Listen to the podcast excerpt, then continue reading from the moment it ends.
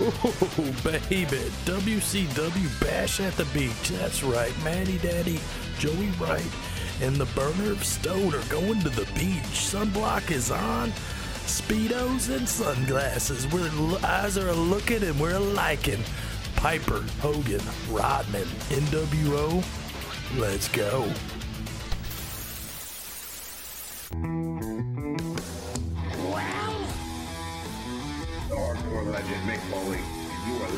The Wrestling Mat Podcast. Bang bang! You know, girls, why don't you give it to him one more time? Woo! That's who's standing here today. Hold one, arm drag. Hold two, arm bar. This is Brett Screw Brett. Austin 316 says I just whipped your ass. Just when they think they got the answers, I change the questions. You know who I am, but you don't know why I'm here. Old three, the moss covered, three handle family Gradunzel. from the top to the bottom. And because they can't handle the Macho Man Randy Savage, the cream of the crop, nobody does it better. And that's the bottom line because Stone Cold said so. Oh, oh, it's the Matty Daddy. That's right. We are live and in living color. Daytona. At the Wrestling Mat podcast, we're going back, back, back, back, back to 1997 Bash at the Beach. That's right. One year after the Hogan heel turn, here we are. Rodman, Hogan, the torture rack, maybe some fake sting. We'll see. But it's time to get busy and get going. So without further ado, you're used to seeing them at the on a Harley. It ain't Sturgis yet, baby. It is time to grind, and the time is now. Framed for murder, now he prowls the Badlands, an outlaw hunting outlaws, a bounty hunter, a renegade. Burner of Stone, Clayton, Mr. Big Shot. Welcome to the show. Oh, Matty, happy to be here, brother. Always a pleasure. How how we doing, Clayton? What's new, my man? If I was doing- Dave Mock, and now you're here dominating ass. What's up? Well, all I got to say is if I was doing any better, I'd have to be twins just to handle it. My God, things are great. You know, kill the draft, uh, here to kill this, smash some ass, like you said, and just dominate. I love playing two hand touch, eating way too much, and twins. You said smashing ass. And we could not have Smashing ass. smashing ass. Woo, woo, woo. We could not ha- smash ass without the ass man. There it is. That's right. You're used to that guitar riff. You're used to the entertainment, the hot rod. But tonight you are getting Mr. Ass. Joey Wright, welcome to the show. Thank you, thank you, guys. You guys are out of control tonight, but I'm ready for it. I'm here for it. Let's talk some back to the beach. 30 minutes from my house, actually, where this took place. And we're talking 97, but before we get started, because Bash at the Bit, Bash at the Beach, excuse me, I said Bash at the Bitch. Um, bash at We'll the talk Beach. about Deborah in a little bit. Oh, Deborah, my baby. Um, so 97 was the year after Hogan's heel turn. And I know we've re- recovered, you know, Bash at the Beach 96. We'll probably do another show. But Joey, you were at one of these bashes at the beach, and you were at the biggest one in history. Kind of fill us in on that experience. Yeah, so one year before this one took place, um, I was at the uh, leg drop, uh, with a leg drop of doom when Hogan was the third man.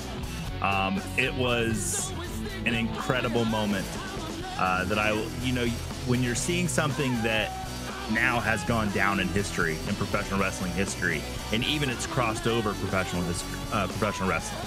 You know, when LeBron left Cleveland and went to Miami, they showed that clip of Hogan, you know, turning heel to join. And so, you know, it was an incredible moment when it happened. I remember my stepfather called it, and um, we all thought it was going to be someone else. Um, and Everybody did. kids Everybody crying, was- people yeah. throwing stuff. Um, I always hated Hogan, and I'm sure we'll talk about this. I think I've mentioned on every single um, pod I've been on with you that I just don't like Hulk Hogan. But uh, so I felt very validated. Me and Bobby Heenan that night were uh, riding high together because we had always been right about him, and uh, just an incredible moment when it happened. So you hate Hogan and you love Piper. Well, we're talking Yes, Piper tonight. Piper are. We're gonna talk a Flair is on the card. Yeah. Mhm. Burner, dude. 1997. How many years young were you in 97? Let's see. July 13th, 97. I would have been 12, almost 13 years old. Just a baby. Just a baby. We uh that was our childhood. That was, you know, kind of what we did. Matty Daddy was 10 years young. Just a baby. And I remember it like it was yesterday. Are you guys ready to get to the show? Let's get to it. Let's do it. Tony Loke would say. Let's do it.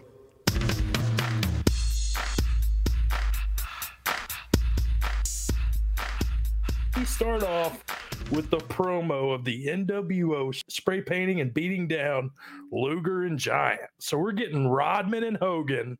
Rodman's first appearance in a match with Ho- Hollywood Hogan and a baby face Giant. Does Giant not look like a baby in this like little vignette? Just looks so young. Absolutely. Yeah, it's it's it's funny looking at him with just like long hair, clean shaven. And dude, all the trash in the ring. Like wrestling's hot right now. This is the the kitties titties. This is a big night. Um, announcers Dusty Rhodes, Tony Schiavone, Bobby the Brain, and then of course a little bit of Mike Tenay from time to time, and your Gene Okerlund. These are the staples of WCW. All we missed was Larry Zbyszko. Dude, how do you compare this Tony Schiavone, Bobby the Brain Heenan, uh, announce team compared to what they got on WWF with Lawler and Ross. Um, I I mean I'm a huge Bobby Heenan fan, and even this Bobby Heenan that's a little more um actually favoring the faces, which is not Bobby up Bobby Heenan's alley. Um, he's being a little more nicer. It's more the NWO WCW split. Um, I love it. I mean, there was something that Jim Ross and Lawler had together on those Raws though that was incredible.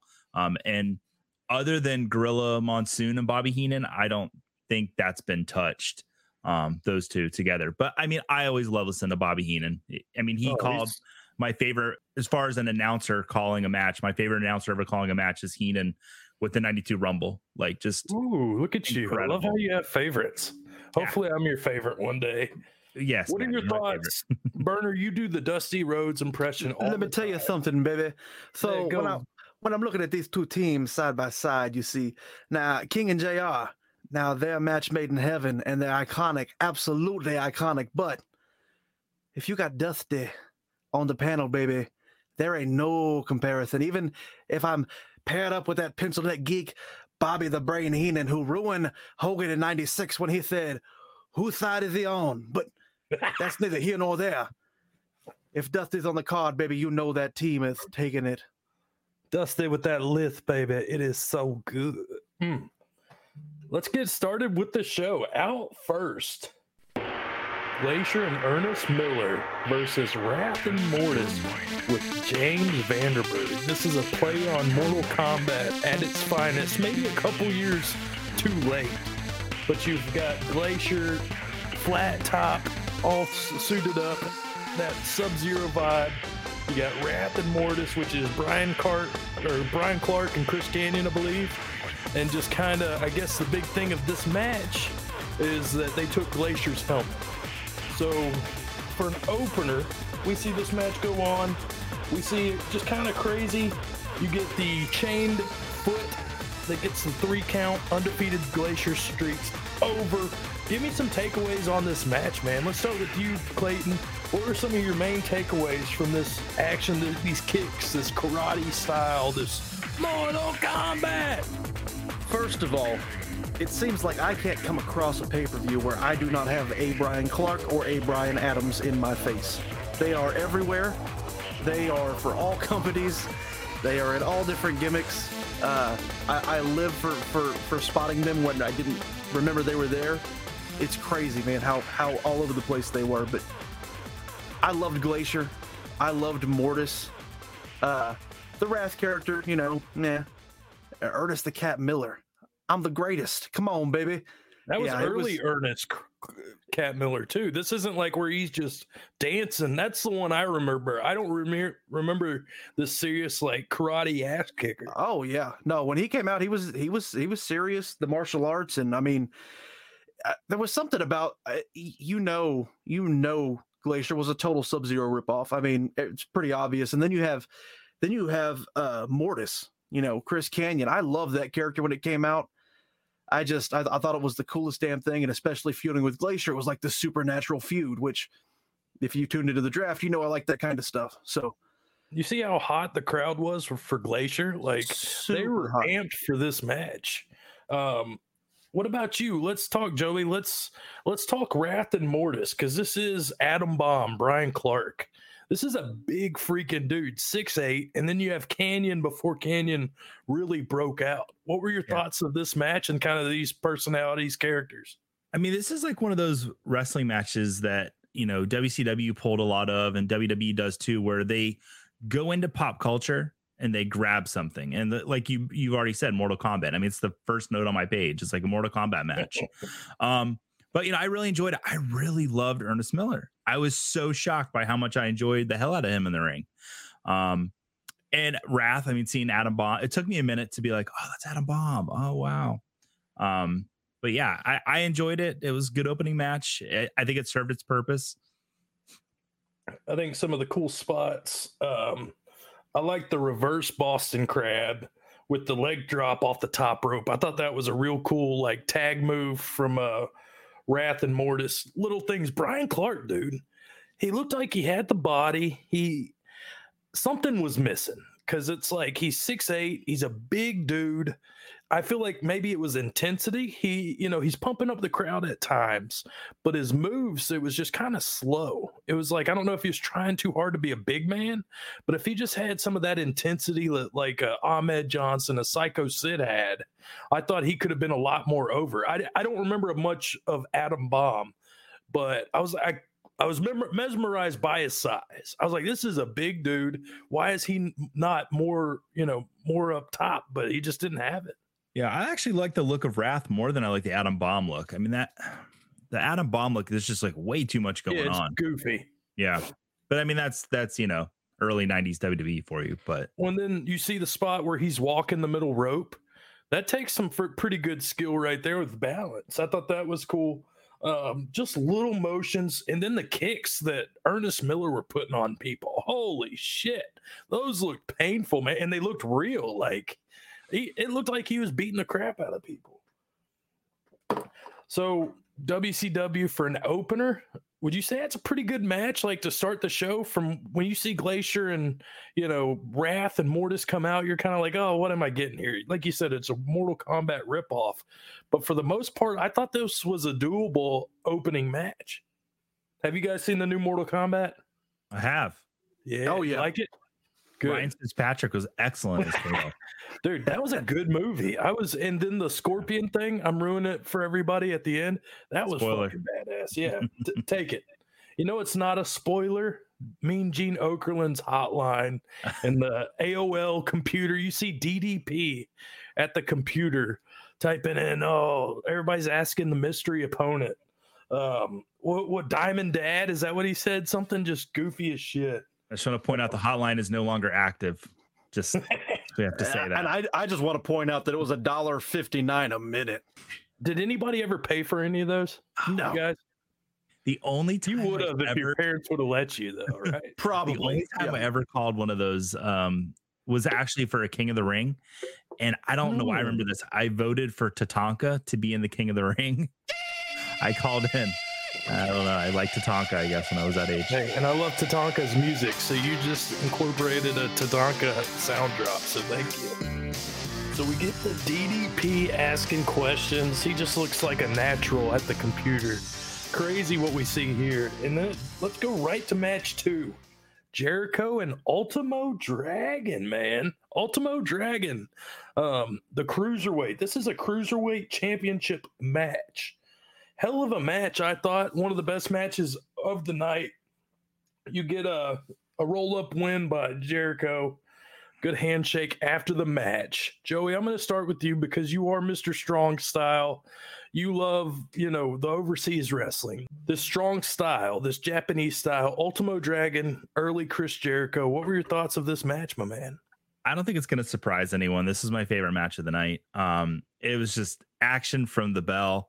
Um, Jericho is such a baby. Oh my god, he looks so cute. um, no, uh, yeah, I mean, this is a great pinning series throughout the whole thing. Just a great wrestling match. Um, Heenan had a great, like, just Heenan uh comment where uh ult- they kept calling him Ultimate Dragon, which was pissing me off, but we'll you know, we can get to that later. But uh Heenan said he was going a little slow on point, and Heenan said it looks like he's dragon. And I I, Oh, and I was yeah. ashamed of myself, but um, you know, it you see Jericho now, and he moves pretty well. You forget when he was in his early 20s how good he moved around a ring. Um, I enjoyed the hell out of this match. Um, it was the one that I actually went back and watched after the pay per view was over. Um, I watched it again just because it's right up my alley. So absolutely loved it. When we heard crazy chants for like six, they wanted six like the whole match. And I thought that was kind of weird. Same with the Kevin Nash thing as the pay per view continues. But I don't know what was going on with Six Pac at the time, but he's the number one contender. So to not have him and Jericho fight on a you know pay per view like this kind of felt like obviously match of the night or one of them, but just felt kind of weird. I was this around the time when Ultimate Dragon had like the 37 belts and he was traveling Dude, around the world. that was sick. That was sick. I think this might have been after all that though, because he didn't bring rem- anything out with him.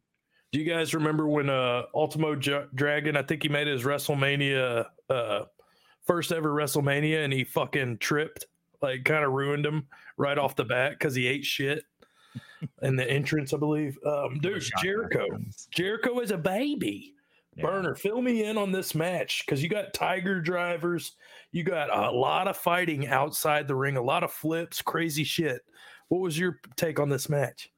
Man, I loved it. And Joey, the reason they called him Ultimate Dragon is because for his first year in WCW, they translated Ultimo into Ultimate and they improperly used that name until they went, oh, we're, we're saying it wrong and reverted back to Ultimo.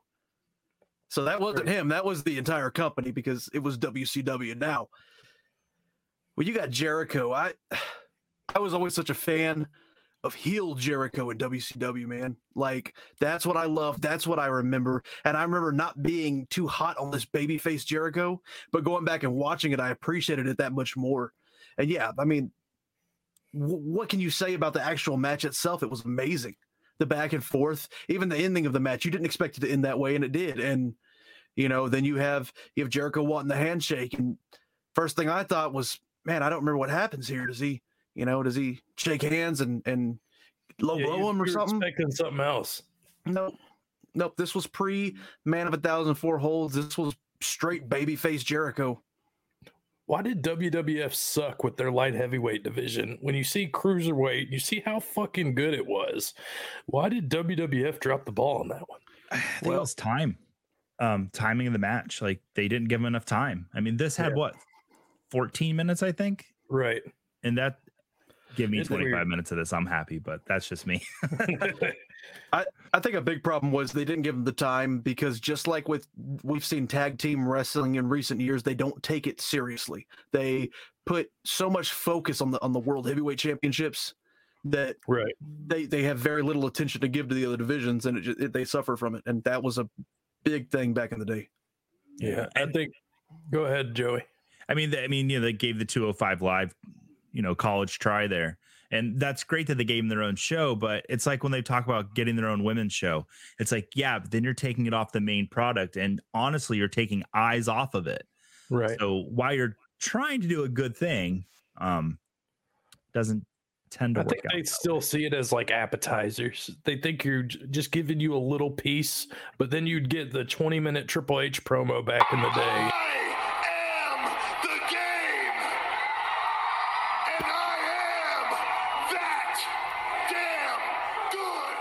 What the truck like we're we're in the raw and it's you know 8:35 and all we've had is one long promo session like just and some fireworks which believe me I'm all about fireworks baby dude dude dude dude my big takeaway was Jericho just seeing Jericho Dragon delivered, which he, you know, I saw some of those brutal back bumps he was taking, and I was like, golly. And like I said, I I signified Japanese strong style, like this brutal punching, hitting, things like that. But I thought it was cool that they kind of picked up from both wrestling in Mexico.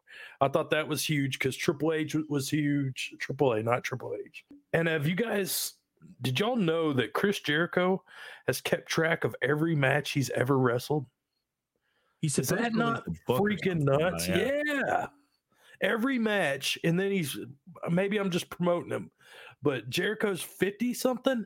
We go to 97 to now, and he's still got it, man. And to keep track of every wrestling match ever, that's that's something nobody's done. I, uh, mad props to Jericho on that one.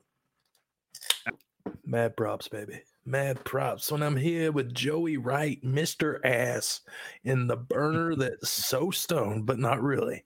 Let's keep it going. I mentioned the Mean Gene Okerlund hotline. 1 800 969 9900. I had to make sure I wrote down that number. Who's going to be DDP's partner? That's all we're talking about. And I wonder if you called that number, if he actually told you the truth or it was just bullshit. I would love to know what they said.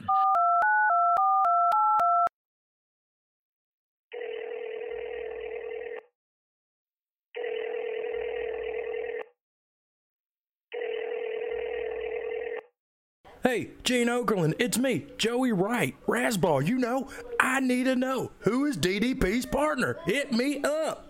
I bet they kept you on hold for 17 minutes hmm. and then patched you to the pre-recording that said we can't tell we can't tell you exactly who his partner is. And then Hogan's getting paid for it all, isn't he? Yeah. Dude, dude, But- dude. I, I I bet it said we can't tell you who his partner is, but he made the perfect choice. Oh. Uh, something like that. Yeah. Yeah, that makes sense. Um, so he goes into you can t- see he's talking and walking, which is a you know process in itself. Goes over to Raven. Um, Joey, kind of fill us in on this promo and the vibes you were getting because you see Raven here kind of just being a loner, and then Stevie Richards is all smiles. So fill us in on this promo. Yeah. Stevie needed to calm down. He was a little out of control. Um, and those shorts, they never, they, uh, you can not much to the imagination. No, you can remember Stevie Richards shorts and you can have a crystal clear memory, yet they are still shorter than what you remember. Absolutely. um, but you know, I, I don't want to throw it to someone else, but I am not the poetry expert here on the podcast. Um, we have another member of the podcast that's more in tune with poetry, and I thought Raven's words were lovely. But uh Burner, I'm wondering what you thought of uh, Raven's poetry.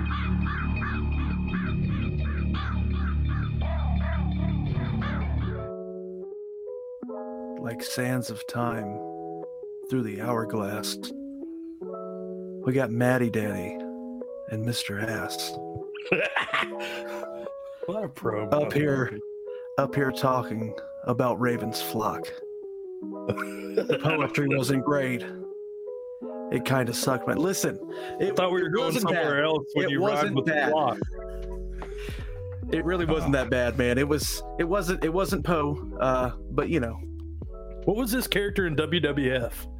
Was Um, it Johnny Polo? Johnny Polo. Johnny Polo. Com- full of personality, just a different. He almost looked like a lackey slash like just a, a character. It's just weird how that went from that to this dark, weird character. Well, you can't skip Raven- over the Johnny Flamingo stage in WCW. I think I think I kind of mixed those together. Maybe I don't. I might have said it wrong. It might have been Scotty Flamingo. And was he in ECW before WCW as Raven, or was it the other way around? He was in ECW first. Um, because I remember going to ECW and seeing like, oh, that's it was Johnny Polar, Scotty Flamingo, and being like, he's a badass. Oh my god, because you know, it was right around that Pearl Jam time, like Nirvana. So he had that Scotty grunge thing going at the right time. I have behold. don't forget to mention Stone Temple Pilots, I the won't, Matty I'm. Daddies 101 in Grunge Rock. Um, Really? who's going to name the Ravens flock for me while we're talking about it? Let's go, Joey. First try. Go for it. Oh, Swing and a miss. okay. Ravens flock. Ravens flock. It- No, no. Burner's gonna. Burner's gonna get From this one. Ravens flock to Ravens burner. Go ahead and fill us in. Who you think you got? It was Raven as the leader, and Right. then there was. uh Hold on, give me a second. I know like there was four of them, There was Stevie Richards. right? There was uh, John Riggs. That's Uh, right. Was All right, was I'll Rig- finish it off. Lodi, Wait, which was wait, the wait. blonde guy with the spiked up hair. Saturn, Lodi, Lodi. Saturn, and Johnny Riggs, the American males with Buff Bagwell. Well, y'all remember that? Yeah, I actually got Oh his autograph. God. I got oh, him to send, that's who told me about it. That's right. I got him to send me some autographed eight by tens. Uh, I, his mom's funeral expenses, you know. Thanks for laughing, but no, he uh he had a GoFundMe going on, so I donated, and he sent me like three signed eight by tens, and he Hell responds to me on Twitter. He's he's a cool dude, man. He's a huge Johnny Cowboys Riggs, fan. baby. Huge Oh, Cowboys okay, fan. here we go, baby. Steiners. When they're not, when Big Papa Pump's not at Shoney's laying it down in Georgia, he's wrestling with the dog face gremlin versus who feels like he's wrestled forever, the great Muta. And oh, what's his name? Uh, Chono. Is that right? Masahiro Chono. Macha Hirochona. And I've seen tons of him, which I didn't appreciate him as a kid. But nowadays, I have this greater appreciation for both of them, especially Muta. Because I think it was Burner. We did Great American Bash 89. Yeah. And wasn't it Sting versus uh, Muta? Yeah, and they tore the freaking house down, man. Crazy. Um, and then you can't leave out, was it uh, Sonny Onoo? Was he part of this one too? Yep, he was part of this one as well. let's get started, man. We see uh we see Steiners get the win here. One, two, three. DDT off the top rope. Masa Chono wants no part of the Steiner Bros, so they get the win here. Fill me in, Mister Wright. What do you think about this match? Um, I, I I enjoyed this match from the Muta Chono side. Um, uh, Muta slaps. He always has. Um, and he is still working at 58 years old in New Japan in Noah right now. Um, you can watch him. I believe next month he's got a match. He just lost the championship there.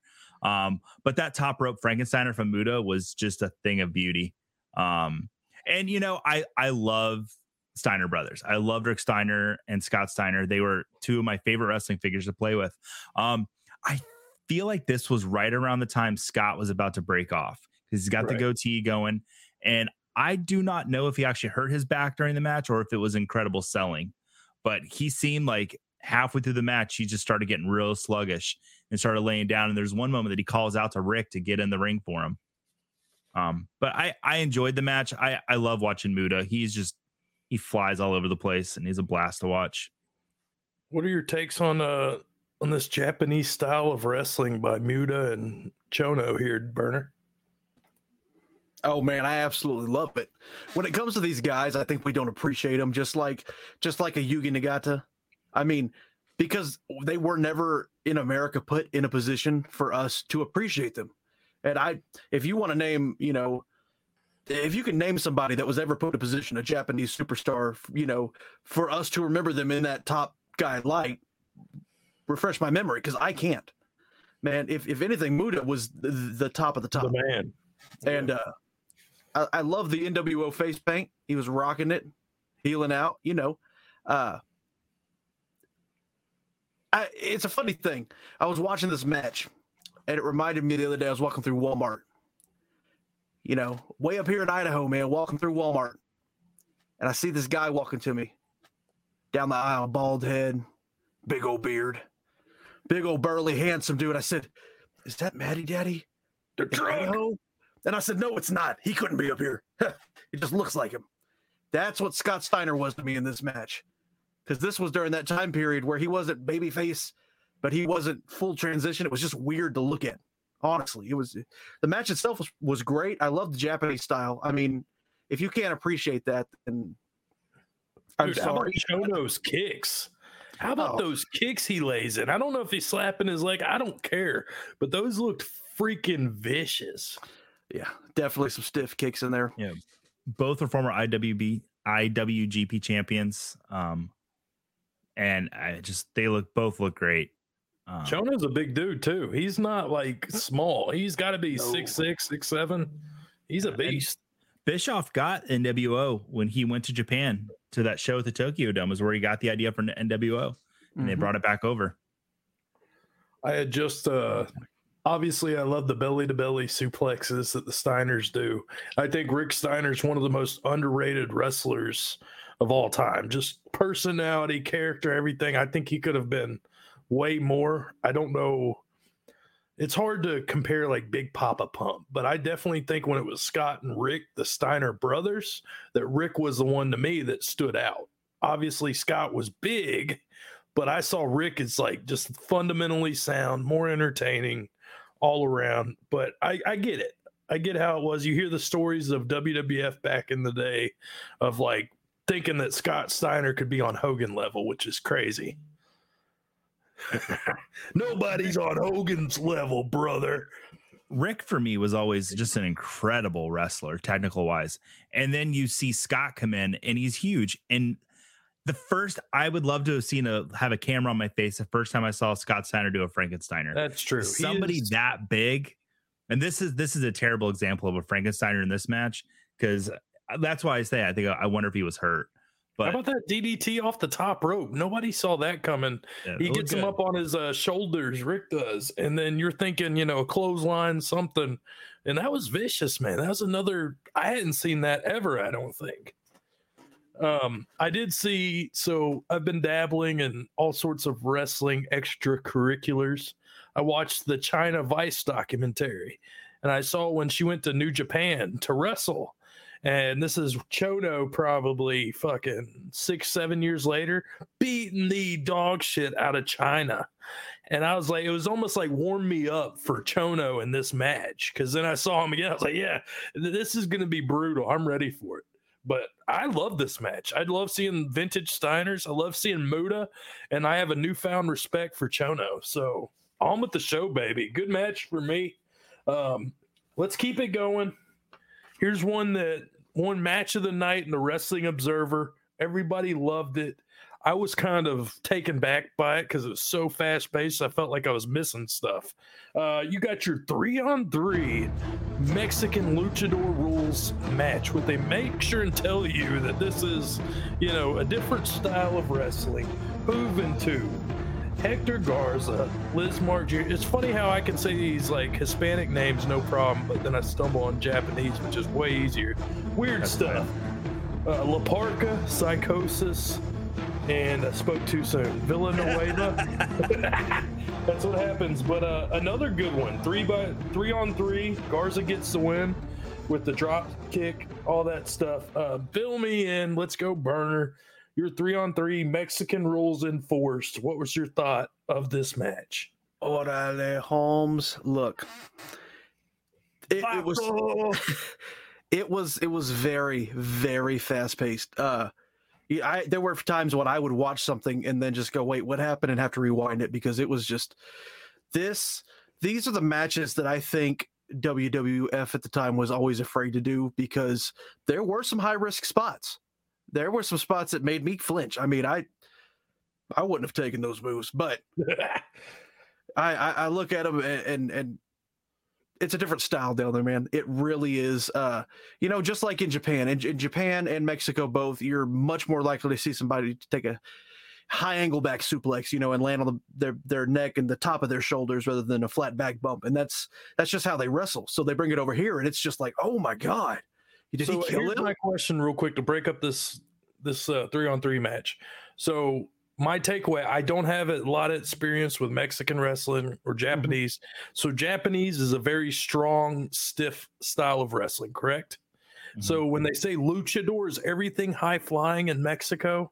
Lots is that their style, like very high paced mm-hmm. action? very high paced, very high intensity, very high flying, high risk. Um, I believe, if I'm not mistaken, they work the right side instead of the left because that's a transition that wrestlers have to make. So But- what would you say, uh, like the American style. is just story told, a bunch of transitions, like slow Okay. pace. So, so I think when you look conversation to have. when you look at Japanese wrestling, okay, and correct me if I'm wrong, Joey, because you're much more versed in, in Japanese style than I am. Japanese style, the fans are they're very much more respectful and you they don't expect the high impact. They don't I mean you can get a big They pop from a real. headlock, you know, something that looks realistic, but I mean they don't, you know, they'll they'll they'll stand up and clap for a high spot and sit back down and be quiet while the guys are wrestling. And they you, they like technical. They like uh you know every once in a while a big move, a big high flying move or something. But for the most part, they want that ground game. They want that that technical stuff. In Mexico, it's all high flying. It's all high spots. It's flips. It's it's you know shock and awe. And so in America, just like most other things, they've taken elements from these two places because you have your storytelling and your technical side, but you also have more elements than Japan does of the, of the high impact stuff. And that's it's just a nice blend of the two when you really think about it. Yeah. The way somebody explained Japanese wrestling to me before I ever watched it, um, especially the New Japan product, is you would think they're watching a ballet because they're very respectful. They're very quiet. They cheer on the entrances. Um, they're very into it, but they sit in their seats. They don't make they don't make a lot of noise. Um, lots of oohs and ahs, which is interesting, but there's not a whole lot of chanting. Um, so yeah, that's your burner. You're right on the mark there, everybody. Good to know. Like I think that's something if you don't if you're not experienced with a certain style, you don't know what to expect. And you're almost taken back when you watch like a bash at the beach 97, because we're I'm I'm more conditioned in the cruiserweight style, the luchador, than I am the strong style. Which is strong style, man. Like that's I mean, that's as real of wrestling as it gets to me. My biggest takeaway of this whole match was Psychosis and La Parca with Sonny Onoo, and he's flashing the money around. Kind of a funny little storyline intertwined. And then I can't keep up. I'm trying to take notes over here, and it's like triple drop kick, the suicide dive outside. Everyone misses off top rope, twisting corkscrew, corkscrew plancha, you know, all these different moves, which were badass. But it's hard to describe these things. Yeah. It's one of those you need to go watch for yourself and experience it because this is something they kind of drove home. Three on three lucha matches are a big thing in Mexico, at least at this time. So if you want to kind of break it down and see some of their style, this was, I mean, they could have wrestled in five minutes for all I know. It was so damn fast paced. I I couldn't keep up, but it was a hell of a match. Yeah, this is a good example of a trios match. Um, Juvie had Juvie had like a, a beautiful springboard dive. Um, and this, I have a question. Um, worst wig, psychosis or '90s Kane? Ooh, psychosis. Psychosis. He looks like a Terrible. from. Married with Children, Peggy Bundy. So and so, when you go to a wrestling event and you see Ric Flair, you expect the woos. When you see Hogan, you want him to do the ear thing. When you see La Parca, you want him to dance. And I maybe I missed it. Where was the dance? None. That that was No he was on the dance. he was on the heel side. Yeah. Still Heels though. dance. I mean, that's got to be in your, you know, even if you're taunting or something. Yeah. Maybe it was before that was really took off. It It could could be. have been. Parca got over, man. He was huge Yeah. as they kept going. Um, so we're done with this match. So far, takeaway, we've had some matches. We've had Steiner's versus, you know, what we saw. We've had a hell of an opener with Glacier, Mortis, Wrath. Um, undercard, this has been a pretty good pay-per-view, wouldn't you say? yeah I, there's been some good wrestling which i which gra- which i gravitate to if there's good you know high impact wrestling I- Yeah, I we're not bored yet. hell out of Like this No, is good.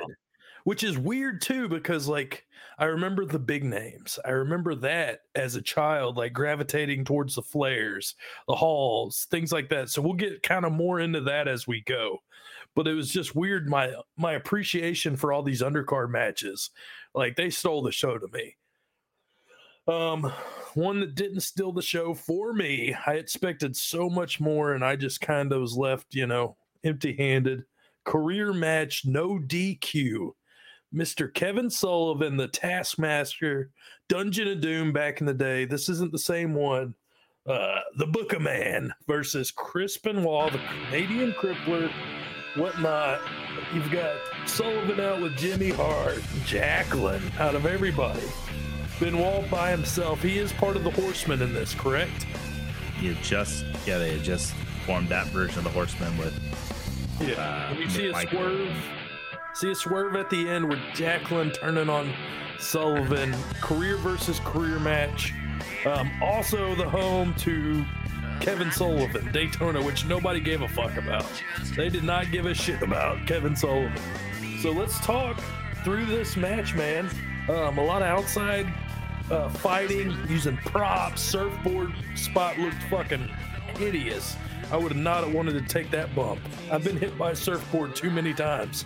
Burner, fill me in on your take because we do have the backstage beef, the whole real life affair with Nancy and all that stuff. Let's settle it with you. Did you feel like this lived up to the build or were you kind of let flat?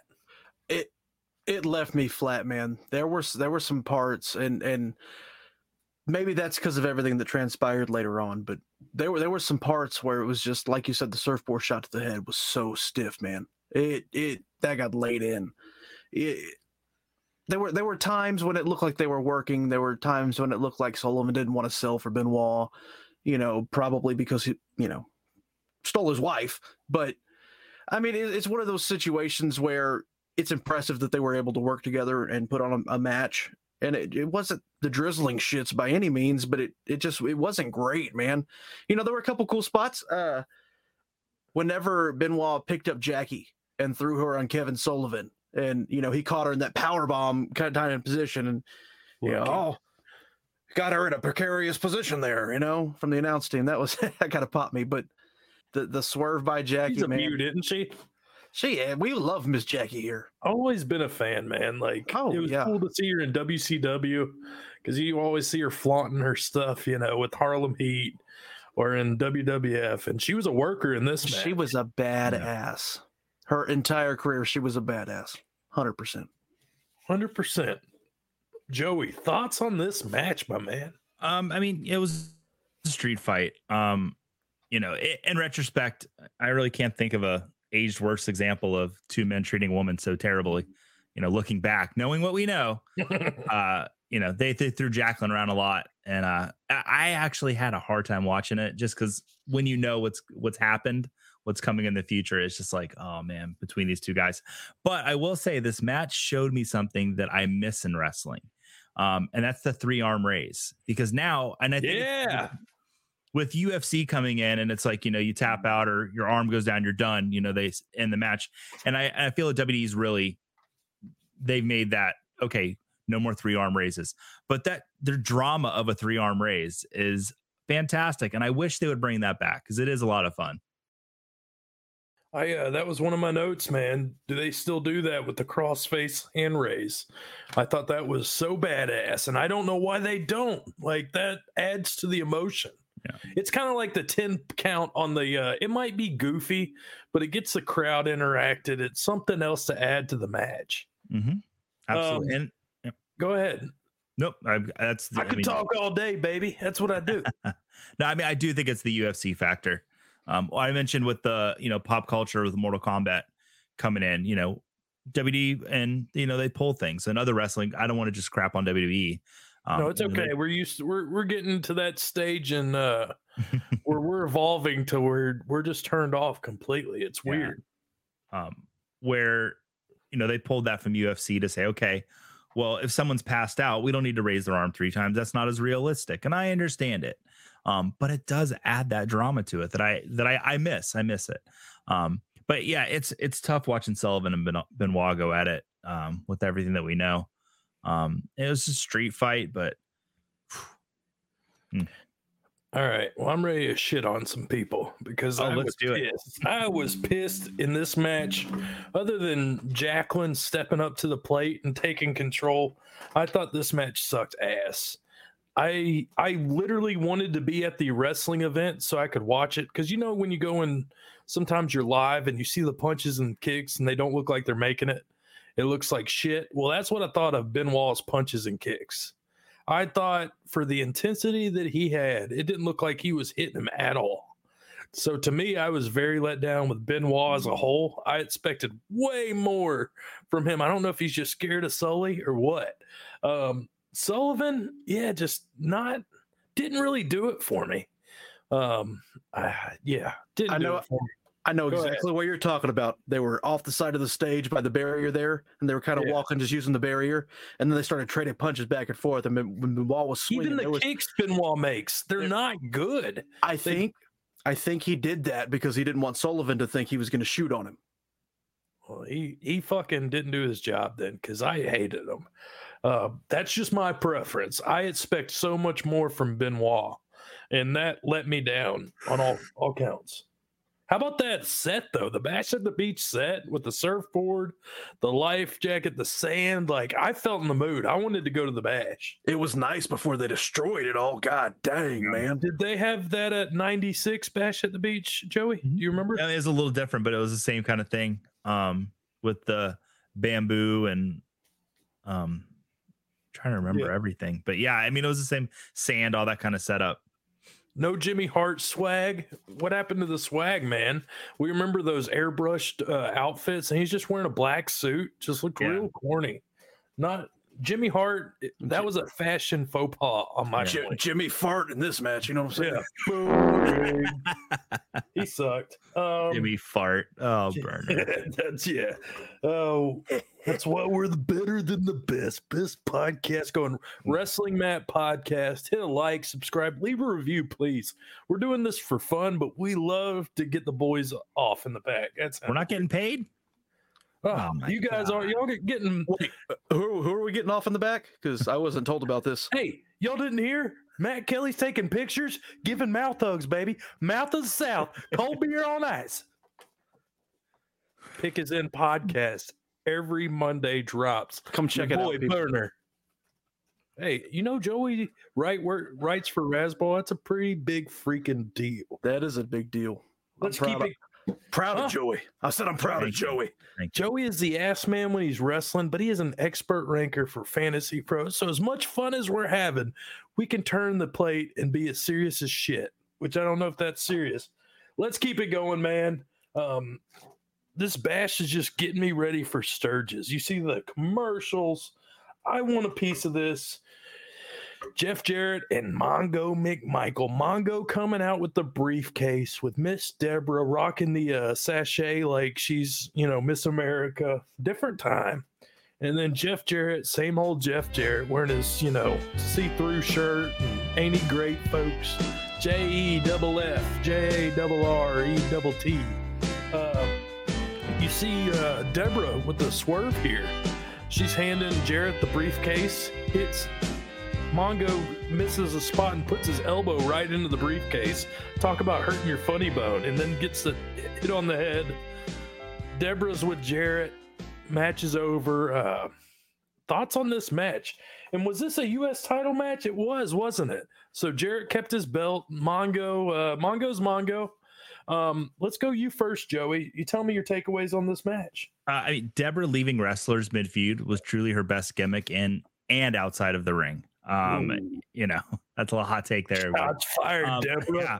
So I I'm pretty adamant about how much I love chicken shit heels, and um maybe he just does an incredible job at it. I've always hated Jeff Jarrett. He's good. He was a chicken shit heel and probably did it better than anyone. And you're supposed to hate chicken shit heels, so maybe he was just the best of all time. And I just you know because I love him, but um you know is uh, this match, you know, it's news. I, I did not enjoy it. I was it's honestly simple. glad. It's, Yeah. it's what you have with Mongo, but it, was to tell the story with Deborah leaving, and that's, well, that's and we've seen bad there for. Mongo matches. This was, I felt like Jarrett fucking did his job, man, because Mongo didn't look terrible. Like it was bear hugs, it was clotheslines, it was easy moves you can't mess up. And I felt like Jarrett, like, if anything, my takeaway was Jarrett fucking, he was a rock star in this match because you made Mongo look, Mongo's got swagger. To me as a kid, I love Mongo. I thought he was just the most entertaining fuck in the world. And in this match, I've seen bad Mongo matches, and this was a good Mongo match. Burner, fill me in, man. What are your thoughts? Now listen up, slap nuts. you know this is Nobody knows what slap nuts means. this is the pre Jarrett evolution. You know, he was still the same Double J, like you said. But you're right. He he carried the match, made Mongo look good, and, and until he, I I, I think uh, Mongo put his elbow up, thinking, put his arm up for that briefcase shot, thinking that was going to be it. And Jarrett said, "Oh no, no, we're gonna make this look good." Dude. But uh, yeah, man, it was. Yeah, speaking of Deborah swerves, when I was up in Sturgis one year, I had to swerve to get her off the back of my bike, but that's neither here nor there. Oh man, Deborah was one of those. She was like larger than life. Like I don't know if it was her guns or what, but she was one of those that stuck out as a ten to twelve year old adolescent. Yeah. Um, So you part were a fan of dogs baby. at that time? Huh? You were a fan of dogs? You liked puppies? No, I was a fan of pogs, but not dogs. Um, puppies, I get it. I was a There little slow. sassafras, Joe. You're messing with me. Gosh, dang, get me red hot over here. Um, you know what? Deborah, Mongo, Jeff Jarrett, decent. So far, I've not been let down, other than Benoit and Sullivan, which I'm still not a fan of. But you know what? We get more the WCW hotline 1 900 909 9900. Who's going to be that person, man?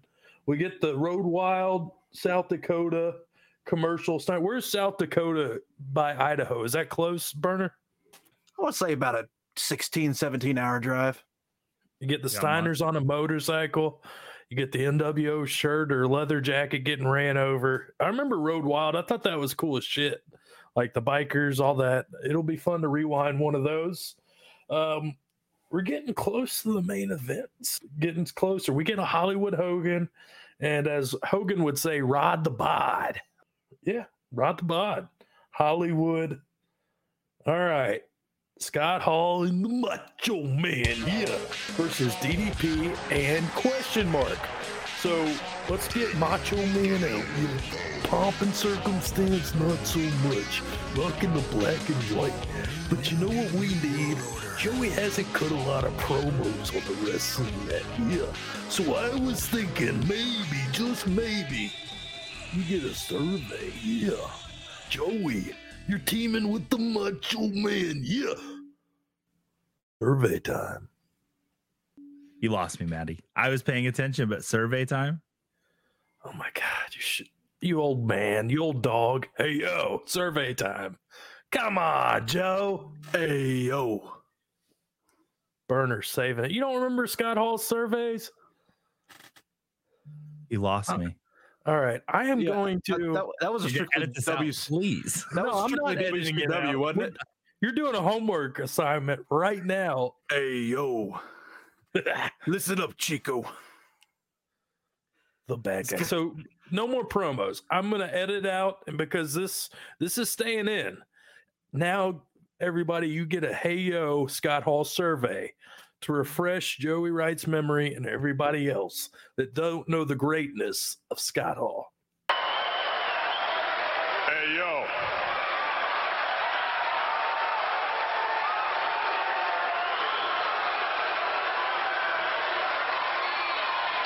You got to agree that being in Baltimore over the holidays is just too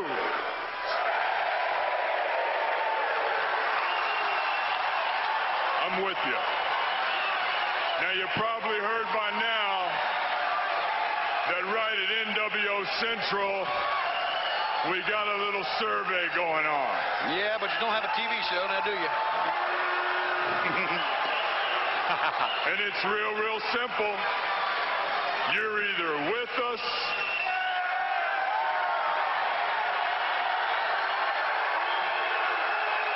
or you're against us. So, how many people here in Baltimore came to see WCW?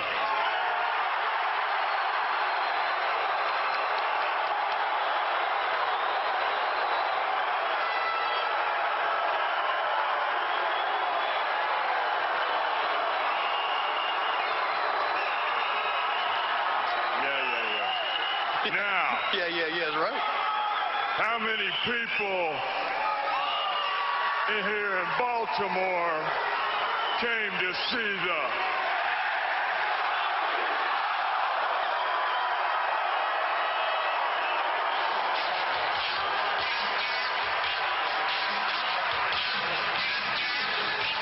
Don't worry about a thing. NWO. All right, you just heard Scott Hall tear it down and refresh Joey Wright. DDP and who? Who do we get out, Joey? We're getting DDP and question mark. This has to be good, right? We've been bleeding at this all night. Hit us with it. Uh, I do know this. We get Curt Hennig. Um, however, Bobby Heenan tell what Curt Hennig. I'm sorry. Keep going. Uh, Bobby Heenan says that he looks like he's in the best shape of his life, which is the boldest lie told on this entire pay per view. Um, you know, Hennig comes out and looking like he just got pulled out of a river. Looks like yeah, and yeah. What the hell? Like that's the biggest, you know, boner dropper of the night. Is like we're thinking it's a good partner. Like this is gonna be magic. And Curt Hennig looking like shit, looking like he's all opiated up, not ready to go. Burner, why why would WCW do this after such a solid pay-per-view? Feed us to the wolves with Curt Hennig. I'm sorry, man. I'm I'm stuck on the the biggest lie of the night because this was only number two. I don't know if y'all remember Sting at the end of the main event. Oh, okay, yeah. they sold that, didn't they? Oh, they sold that like that was Sting, man, stepping over the top terrible. rope. Anyways, uh, yeah, man, this I, I- didn't remember who it was. I uh, I, I don't want to say I was let down because I love Curt Hennig, but I was expecting somebody else, and I was thinking about it, and I was like, wait, doesn't Curt eventually align with the NWO, the Wolfpack? Am I mistaken there? Yeah, no, it's the black and white, but he still No, it was, it was a black and white. Yeah. Yeah, But anyways, it was just this whole like what that doesn't the the storyline, the timing is all messed up for me. But it was terrible.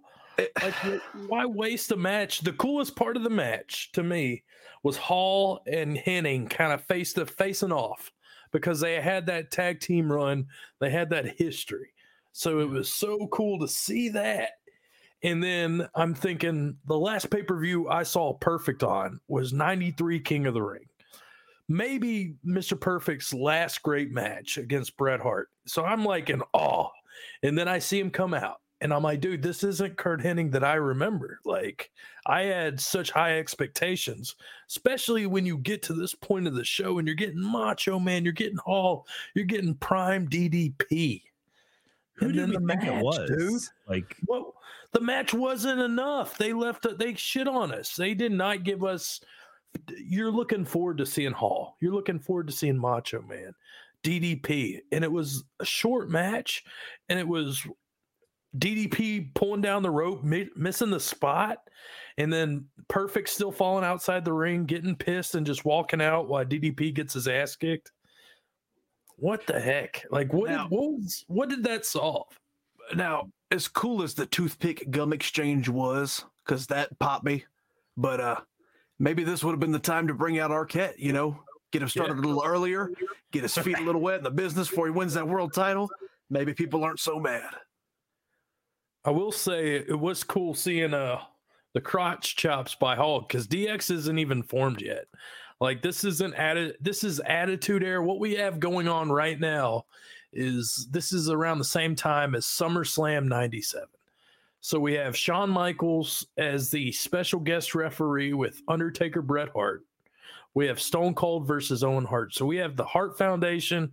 We have Goldust and Brian Pillman. We have Psycho Sid. We have people like that. But the DX isn't even formed yet. Like that hasn't started. This is a couple months right before. So it's just kind of cool seeing going back and seeing this is the beginning of Stone Cold.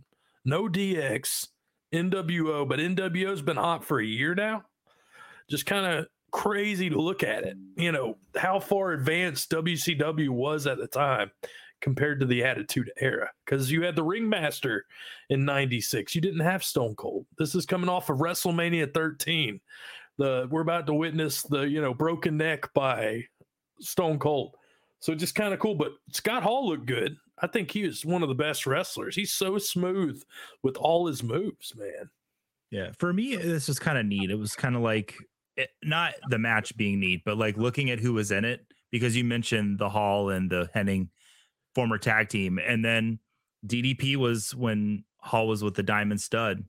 You know, DDP was his little. It's just neat to see all the little cross promotions parts of this Well, match. And dude, Macho Man pretty much put over DDP. Like that was the, f- the first big feud DDP had, and he won. Like I don't think if that would have happened, that DDP would have ever got the rub. So just little I think- nuances. I think tonight I'm gonna take the diamond cutter. Yeah. That was Macho's idea. Took your chin, Joey. Right? Yeah. Uh-huh. Good stuff, dude. Macho's 101. I'm gonna say it till I'm dead. Macho Man's the best. Yeah. Beats Piper out of the building. Uh-huh. Piper versus Flair. Woo!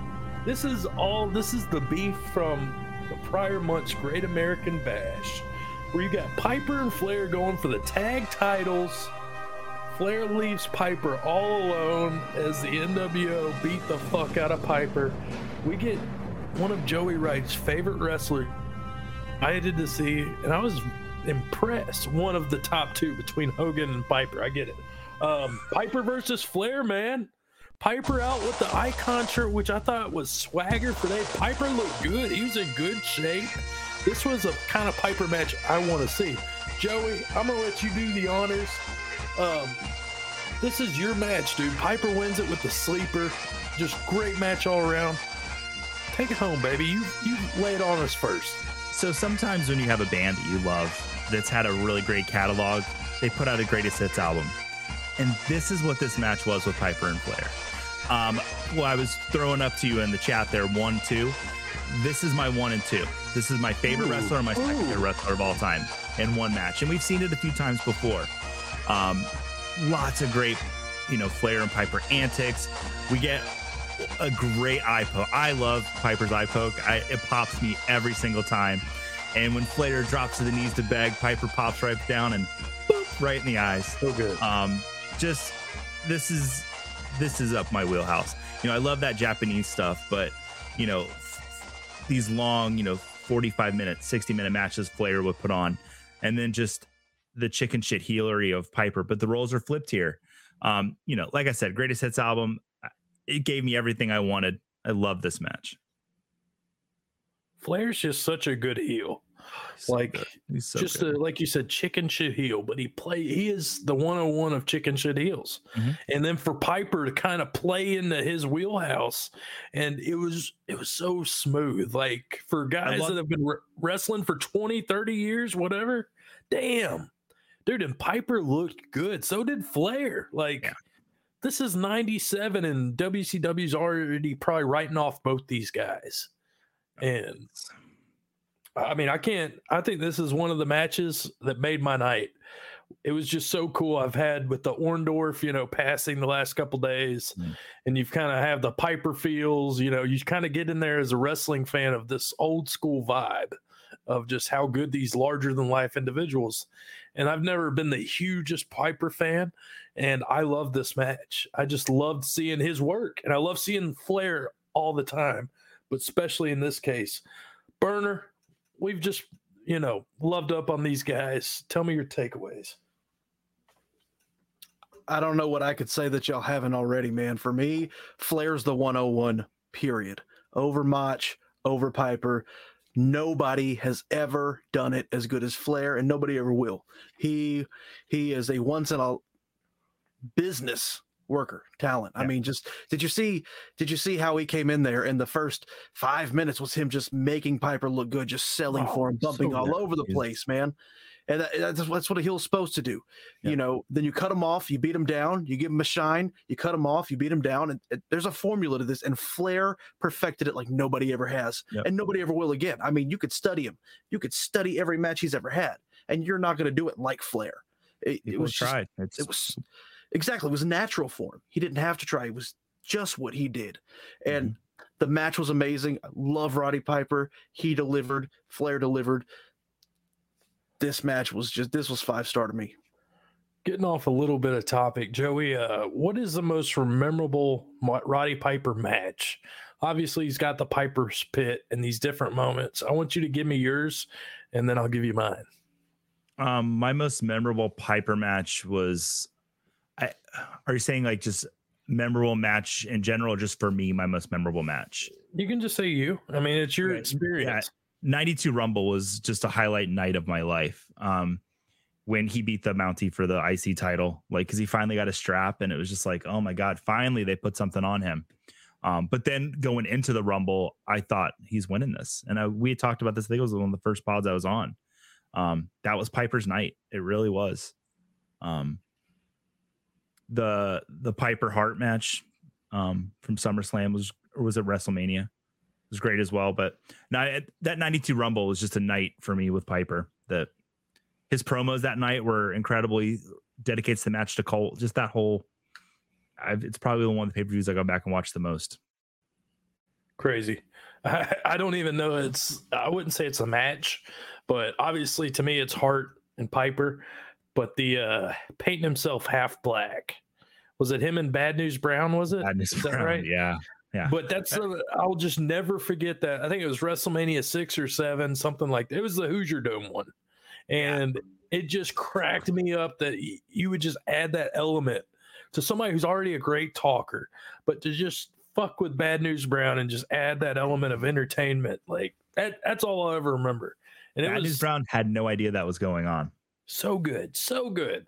And then the uh it's funny to see, you know, I just watch. I'm a big mark for WrestleMania 12.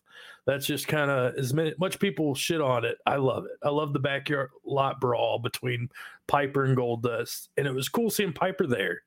And then a year later, Piper is still in peak condition. Like he looked good.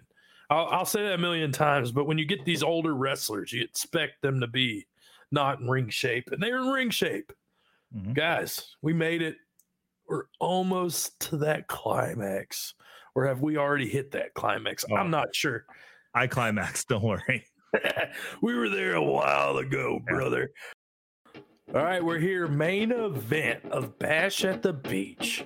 Rodman's first match in the WCW. Hollywood Hogan, NWO is on top of the world at the moment. We're getting a young giant, and we're getting a Lex Luger, man. Lex Luger, the Lex Express, not your USA Lex Luger, It's your torture rack Lex Luger. Rodman Hogan, accompanied by Savage. We get the main event, which kind of swerve at the end. We get Luger hitting the torture rack on Hogan for the win.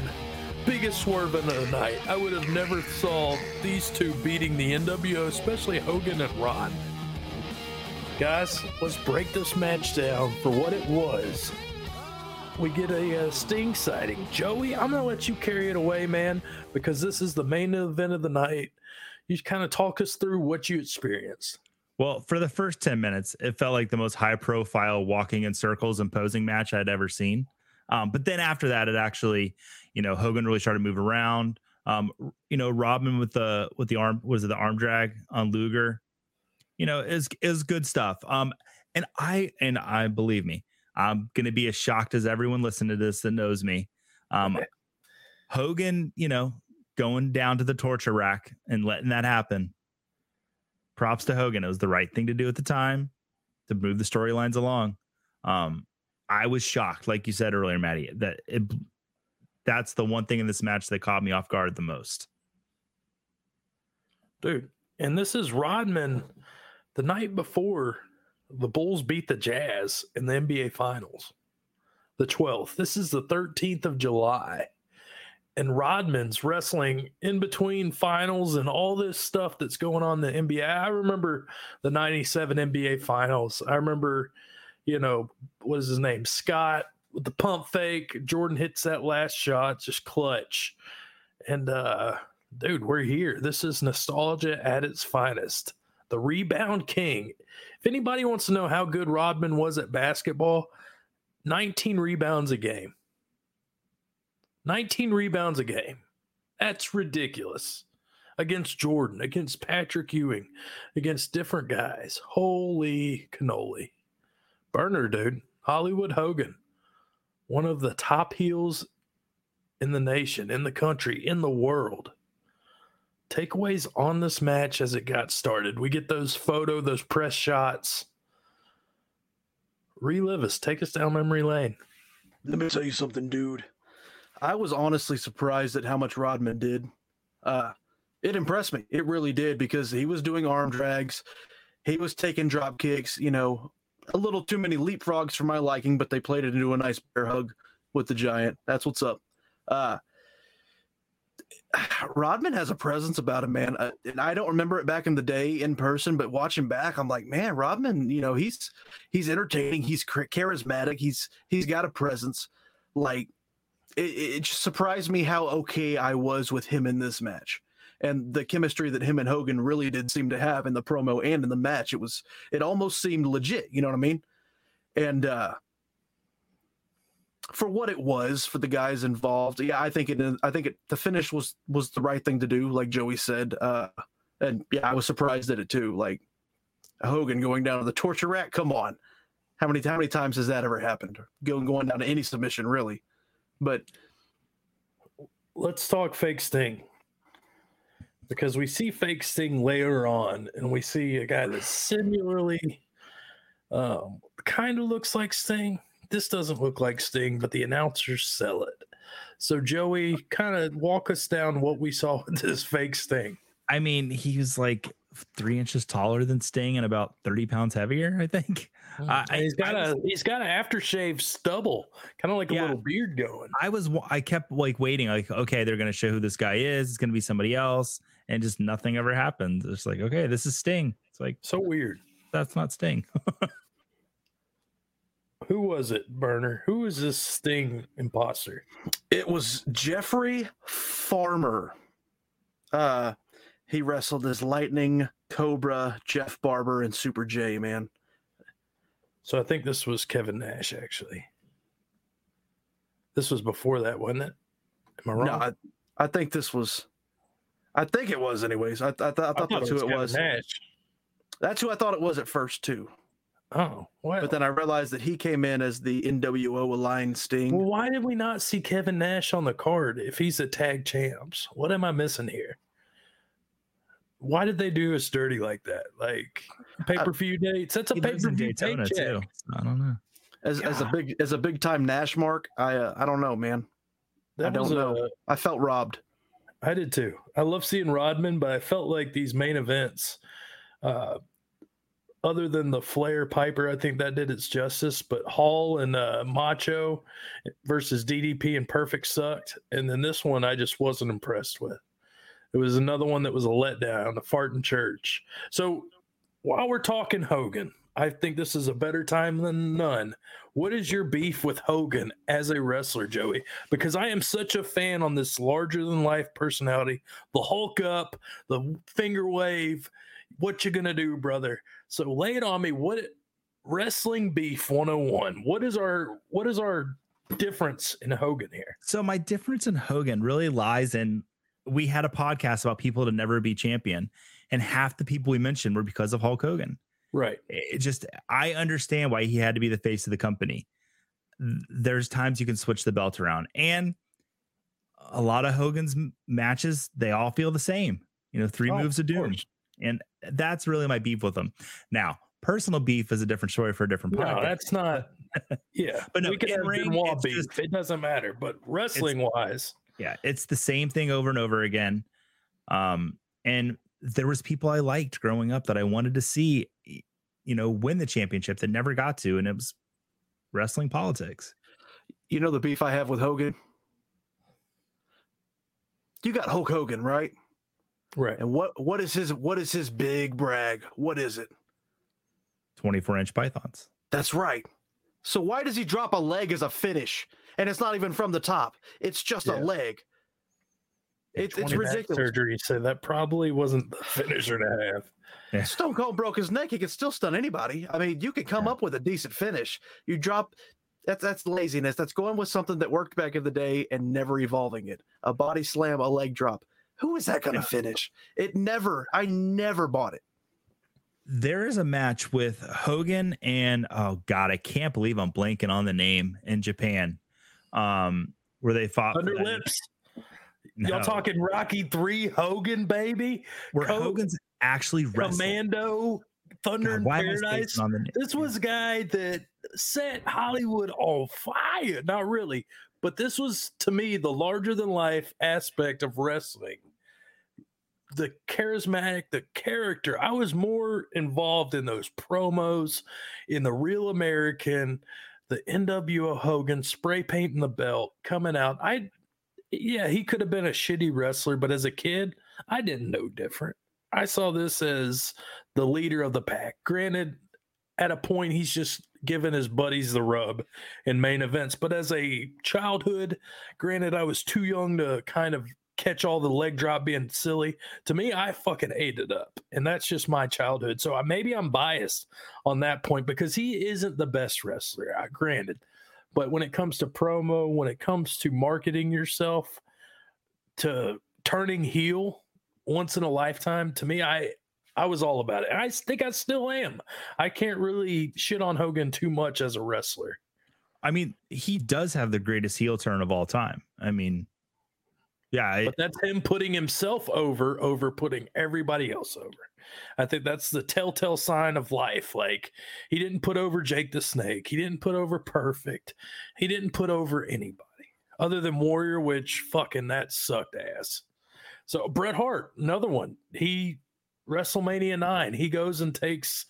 You're seeing Yoko Bret, and next thing you know, Hogan's the champ, only to drop it at SummerSlam and rob us of all these matches. We could have had Hogan and Flair at WrestleMania. We could have had Hogan and Bret Hart at WrestleMania. He didn't even want to do the job to Shawn Michaels at like 57 years old at a SummerSlam. yeah, and So that's that why just tells I, you, I love that match with Michaels when he just yeah, oversells everything. It's like, you know what? Yeah, good. yeah. Hogan, Hogan was due a taste of his own medicine. It's crazy it took that long. I would have thought somebody like Goldberg would have just beat the shit out of him at one point.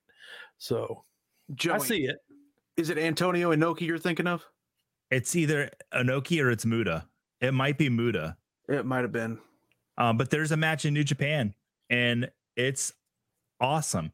It, it's a lot of like mat wrestling from Hogan, which just throws you off. And it's very easily Well, his very easy finisher, to find it. his finisher in Japan was different too. It wasn't a leg drop. It was the axe bomber, which is a lariat, a clothesline. Which, guess what? With 24 inch pythons, that makes Yeah, sense. Unbelievable. Clothesline from hell, even like who something else like threw that. a good lariat? Did it? Was there anyone else that threw a good lariat? that wrestled in JBL. Japan? Um, oh, in Japan, Hansen. Hansen, I was setting you up for a Stan Oh, Stan Hansen, Hansen. If you have not listened to our dream matches, Burner delivered with his Stone Cold Steve Austin versus Stan Hansen in a strap match. Look, guys, I'm, I'm One-on-one, yeah. I'm I'm I'm breaking kayfabe right now, guys. look, I know that I should have gone Stone Cold CM Punk. I knew as soon as the words came out of my mouth that I went the wrong direction, because I would love to see Stone Cold and Punk. I I don't know what to say other than it was a temporary lapse in judgment. I apologize and hope, wrestling Matt fan base, that you can one day forgive me for my Bernard grievous error. face completely. He uh it was started off last podcast with a poem. He's kind of Oh. getting those droopy eyes, everybody's crying, tears of laughter. He's turning full face, baby. I can I can dig it. It's a it's a good feel for the faces of fantasy, for the pick is in, for Razzball. Hey, I'm even having don't tell anybody, but I'm having a fantasy football affair. Um, end of the night, it's time for the delight. Those yum yums. Give me your match of the night, Joey Wright, followed by Burner. Um, match of the night for me is Jericho Dragon, Ultimo Dragon. Uh, it's my favorite match. It was awesome to watch. Woo! No Piper Flair there, huh? You, you would think so, but as far as like a wrestling match, um, you know, Jericho right. Ultimo Dragon. Burner, hit me with it, baby. I want to hear this. as much as I enjoyed your match, Joey, Piper Flair, I loved. I mean, it that is wrestling to me. It doesn't get any better. Call me old, I don't give a shit. But no, it, that that was my match of the night. Awesome. Man, we all had different matches of the night. Mine was the Steiner brothers and Muta and Chono. I thought I just loved seeing the Japanese style, and I just knew I was like, oh, the Steiners are rough as fuck. This is gonna be, and I loved it from beginning to end. The clothesline off the top rope to start it. Like to me, this match, to me, delivered. So I loved it. All right, let's wrap it up. Performer of the night, Mr. Wright. Uh, Muta. Um, he never stopped. It was amazing. He did everything I loved except the mist. I didn't see him throw the mist once, but that's, you know, sometimes you don't need the mist. And like I said, he's still going at 58 years old. Muta's my performer of the night. And woo! How about you, Mr. Burner? Flair. I don't think I need to say anything else. My God, that man, that man perfected the craft. Um, mine is not it's not like the best wrestler of the night, but it was a match that I could tolerate. And I think it was because I've seen all the Mongo highlights of how bad he was. But to see Jarrett, Jeff Jarrett carry the match like he did, I was very impressed with what I saw out of that match as far as storytelling, as far as Jeff Jarrett leading, controlling a match, a gringo like uh, Mongo who just doesn't have that ring uh, awareness. Guys, we are done. We are in the books. Next week, we are bringing you a SummerSlam. We're, we're kind of tinkering it. Do we want to go 97? Do we want to go Hogan, Shawn? Do we want to go? What do we want? We'll find out soon. We'll drop it. This will drop Monday morning. You're listening to it. A little wakey, wakey, eggs and bakey. It is the Matty Daddy. It is Burner. It is Joey. Joey, last words. Uh, I really enjoy this. My first recap um, of a pay per view, and I enjoyed the hell out of it. It was super fun to go back and watch this. Um, and you can find me on Twitter at the Joey Wright. Um, I write for Razzball. We've got the Razz Bowl coming up. We're still accepting submissions. Uh, you can go to razzball.com and enter there. And I, you can find my rankings on FantasyPros. Uh, I am an expert consensus ranker with them. Uh, so yeah, awesome. And always here on the pod. Love it. All right, Hector Garza. I mean Clayton Stoneberger. What do you have for us? Well, I may not be an expert consensus ranker, but you can find me on Twitter at Burner of Stone. You can also find my baby, my podcast, at Faces of Fantasy, where I interview the biggest and best names in fantasy football analysts today. And I am also the new co host with Matt Kelly over at The Pick is in FFP. That's right. The Pick is in Fantasy Football Podcast, where we cover redraft, dynasty, best ball, and especially DFS. Let us win you some money, man. Come check it out. Here comes the money. From money to matches to Jeff Jarrett to Spend my day working hard on the go. Hands on the clock, keep spinning too slow. I gotta go to sleep with my baby tonight. Till next week, guys. It has been a pleasure, my trek.